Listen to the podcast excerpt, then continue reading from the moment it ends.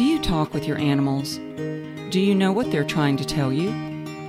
I've been communicating with animals since I was four years old, and what I have consistently witnessed is our animals want to be part of our everyday conversations and are extraordinary storytellers. Let me help you listen more deeply, a listening from the heart that opens all the doors to communication. What we learn from the animals helps us understand ourselves in a new way. On this episode, we continue the conversation about animal soul paths as we discuss the top 10 soul paths of animals and humans. We also take a look at the connection between soul paths, soul contracts, and soul blueprints.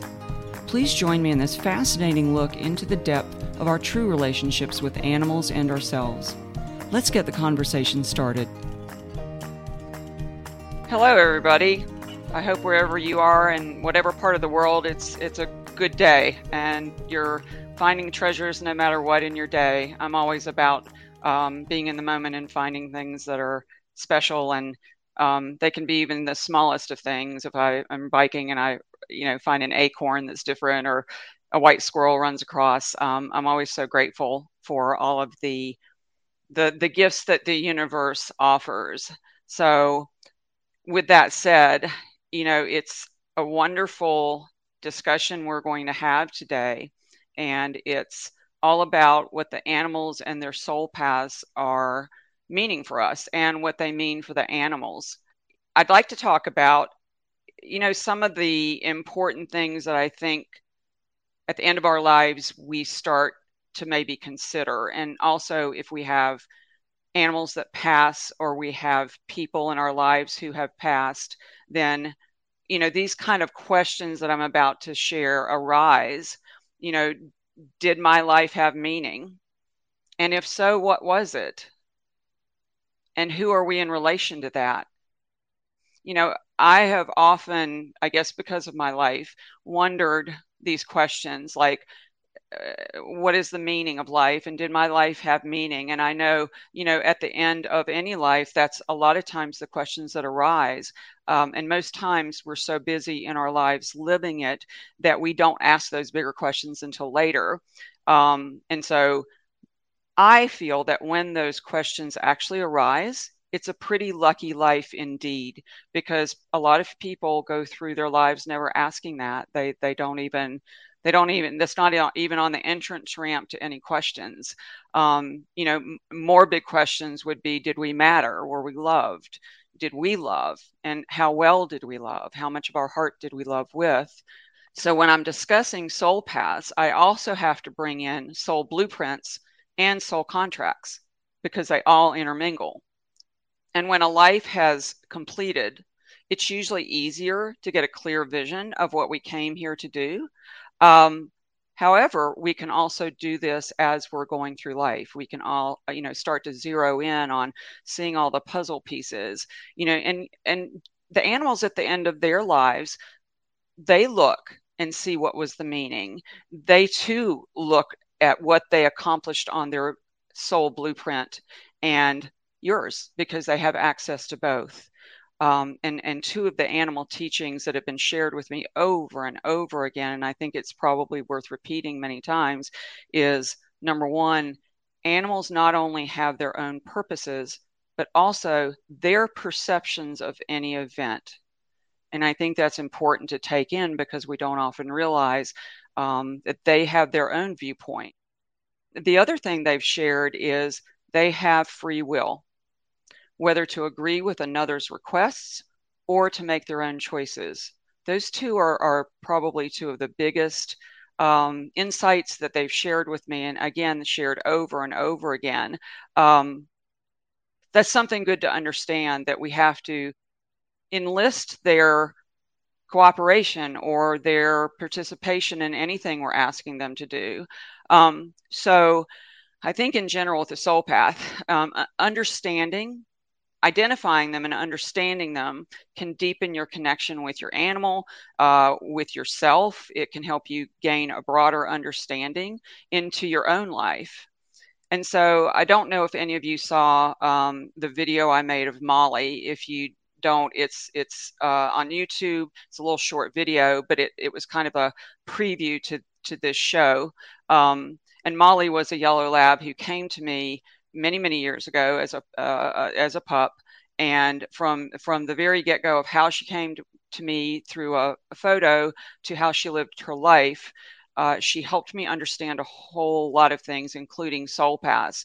And she would always also, you know, like clue me into what the other soul paths were. So apparently I was in training and didn't realize that, you know, we're always in our life living it. And I, she was, she was busy training me, although at some point I did know, like I was the student and she was the teacher. There was no question. So I wanted to read a little bit about her.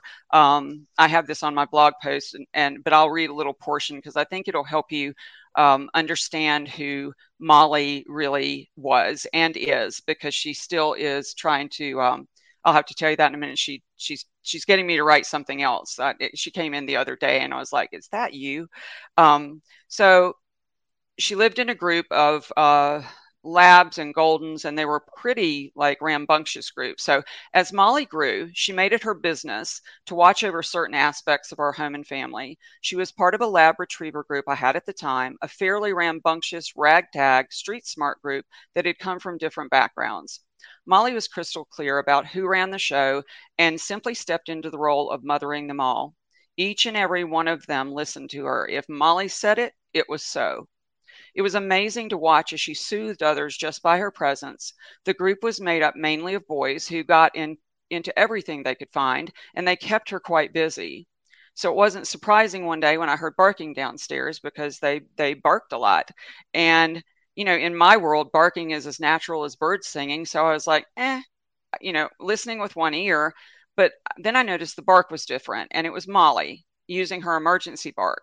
So I ran down to see what was up, and she's standing in front, like I opened the door and um, sort of frantic. And um, she was standing in front of me with a rather disgusted look on her face and an expression that said, What took you so long? And I was like, Molly, what's wrong? Are you okay? My voice was like frantic and high pitched. And without a word, Molly turned around and led me into another room where I found Tommy, an older golden retriever, with his head down um, toward the wall, and his collar was caught on the faucet attached to the water heater. I'm not quite sure how he did that, but he had he was stuck there, so he was panting and frightened. Um, and I reached to loosen his collar, and when I did, his head bobbed up, and he was so grateful. He was just like, "Thank you." Um, and it's no telling how long he would have been there if Molly hadn't sounded the alarm. So I turned to thank Molly but she was so busy checking out Tommy that she was like a, you know, unaware of me. And then once she was certain he would be all right, she literally turned on her heels, dismissing me at the same time, and headed for the water bowl because I'm pretty sure she got thirsty when she had to bark a lot, and her job was done. But that's the way it was with her. She knew everything that was going on, and I mean everything. She was a master teacher, I was a student, and yet we were equals working toward the same goals of balance harmony, and loving kindness to all. So, if we look at Molly, as we'll look at the the soul paths, um, you know, hers definitely is is mothering. She came in, uh, she never had puppies, but she had plenty to do with us and the other dogs. She was literally such a help and support, and definitely a teacher. Toward the end of her life, we would um, sit at the top of the hill, and by then everybody had passed. She actually um, waited and saw all the animals out that you know transitioned before her and it was only then that, that she felt her life was completed and she had done what she came here to do. And so um, some of the very last times we had she would kind of give me not instructions but teachings. Let me see i can pull real quickly and share um, I was like some of the best moments I spent with her came toward the end of her life her back legs became weak, which made her stride wobbly and slow, but that didn't stop her from meandering outside, and we spent many hours just hanging out, talking and sharing memories. It was during those times that she reminded me of the important things in life. Number one, be present. Two, pay attention to details. Three, know who you really are and be authentic. Four, be aware of the whole, not just yourself. Five, practice loving kindness no matter what. Six, involve yourself in life. Don't just sit on the sidelines. Seven, treat everyone like family.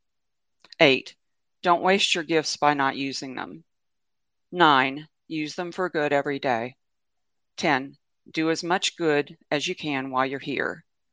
she was an amazing, amazing teacher and amazing friend. And so, uh, as we go through this uh, discussion of soul paths, soul blueprints, I'm hoping that this is going to help you kind of dive into your own life and life of your animal. So, soul blueprint. You're like, what is a soul blueprint, Tammy? Well, a soul blueprint is like a layout of your life from start to finish. It's like an overarching plan. And when I first talked with my mentor, Sharon Callahan, in, in um, Mount Shasta, the very first call, she was like, You're on your blueprint. And I remember going, Wow, I've never thought of it like that. And so I learned quite a bit from her and then subsequently quite a bit from the animals. So it's a map of life that's kind of a universal puzzle, and the puzzle pieces fall into place as we complete each one. Um, so, what are the puzzle pieces you ask of the soul blueprint? Soul contracts and soul paths would be the puzzle pieces that you know come from that. Um, so, soul contracts, agreements made between souls prior to incarnating, animal or human, animal and human. It's it's like a handshake, and there are unlimited soul contracts. So it gets really fascinating um, to discuss this. And I thought I'd read really quickly. Um, it's the English teacher part in me coming out. Sorry. Uh, about Sue Morter, Dr. Sue Morter, um, in her book, The Energy Codes, writes about, and, and, I'm sure some of you familiar with her, writes about the bus stop conversation. And I thought this is this is going to be a good uh, example uh, from her writing. Uh, so bus stop conversation. Imagine yourself at a cosmic bus stop where you and others pause between trips to this physical plane. As you wait, you get to chatting with the others at the bus stop, talking about your plans and agendas for life on Earth. You speak about what you desire to learn, how you wish to grow, and what you'd like your experience as a means of revealing to yourself your own true divine nature as being of energy and creator of your own life. So, one of them says, I want to learn about my wisdom, then another says, I'm going to declare and learn courage. I want to experience being unconditionally loving, says a third. What are you going to do? Someone asks you. Well, you might say, I'm going to have a bunch of experiences of waking myself up. I want to know my ability to forgive. Yep, I'm going to choose a level 10 experience of forgiveness, not just a level three or four. I'm really going for it this time. There's an audible gasp a level 10 forgiveness. Wow, how are you going to do that? Another soul asks. Well, I'm not sure. I suppose someone's going to have to do something that is, well, really unforgivable. One of your companions asks the obvious question Well, what would that take? Your reply Well, someone would have to do something like drink too much at happy hour, get behind the wheel, cross the center line on the road, and hit my car head on. To take it over the top, they might take the lives of my family or cripple me. It could have been avoided and would have been completely irresponsible. Then, after many years of hurt and anger and suffering, even more because of my unforgiveness, I will reach way down inside my heart and find a deeper layer of myself than I would have ever known under any other set of circumstances and forgive them. You pause for a moment, remembering that the bus stop offers an opportunity to enlist others to help you achieve what you want out of your earth life. You know, I think when I went over uh, last show with Sasha, uh, that really um, that actually could be a part two show too because um, there was a, a, degree of blame or you know on on gosh there was it involved me it involved megan the other dog um, it involved a, a definite um, level of forgiveness that had to come in. So, you know, the the people that we have relationships with, the animals, you know, it could be a friend, someone who's challenged you, it could be a child, an animal. The thing is, in our soul contracts and just uh, overarching, we are all always being given the opportunity for growth in every single experience. And the animals are masters at helping us with this, um, as well as they are going through their own soul path learning and soul contracts.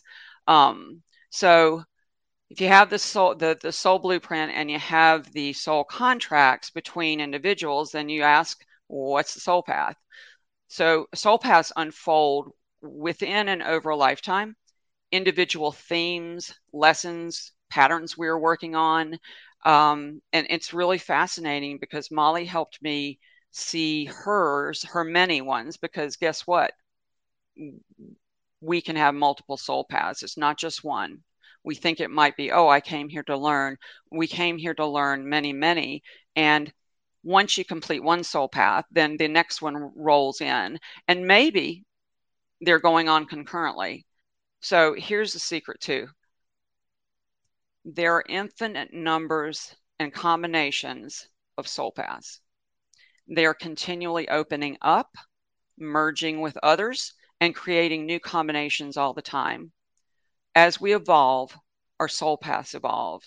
And when I think about that, if you it, once we go in and I show you the different soul paths and we talk about that, um, then you know we're going to to see that as we they may be um, like archetypes that you would have learned um, but as we've evolved and we're in this particular state of our lives the year we're in then eh, eh, the soul paths actually merge and create new ones so that we can continue to that growth so it's pretty fascinating. So i just pulled some of the most common. Like i said it's 10 plus plus plus. So the soul path of mothering the soul path of friendship joy guides. Number three, the soul path of protection and protecting, soul path of healing, soul path of vulnerability, soul path of trust, mm, soul path of forgiveness, soul path of independence, soul path of master teacher. So if you take those 10 soul paths, I'm going to let's go through. You'll have to bear with me. Um, how to identify your animal soul paths.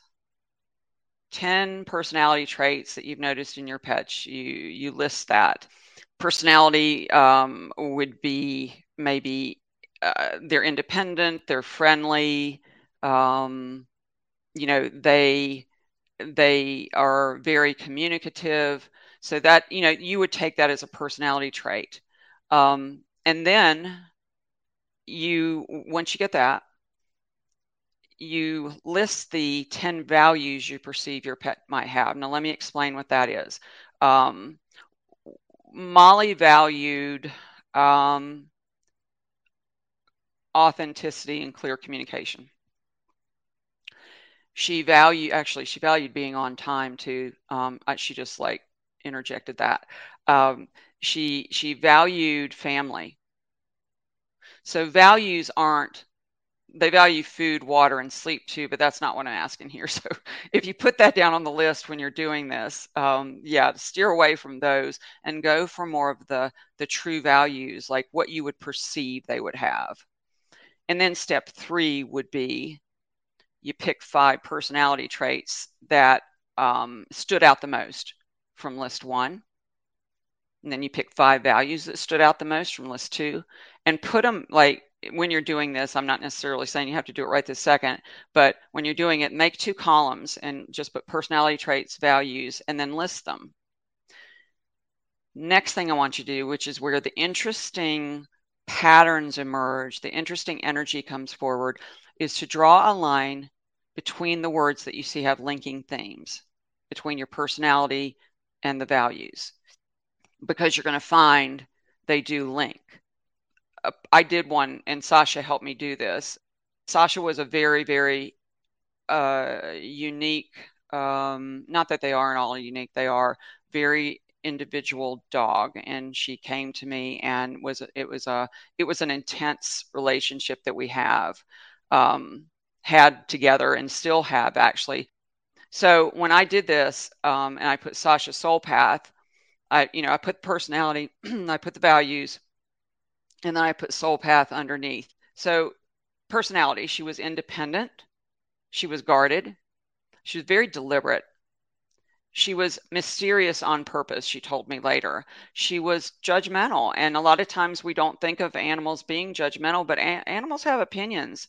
And, and she definitely had her, you know, almost like a hierarchical kind of feel to her. Um, and so then I thought, okay, well, what did Sasha value? Sasha valued distance. Okay.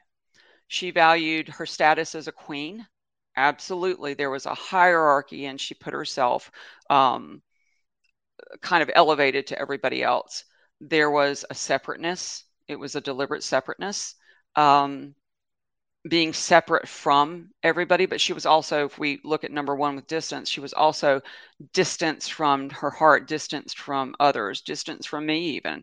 Um, and number five she valued being authentic.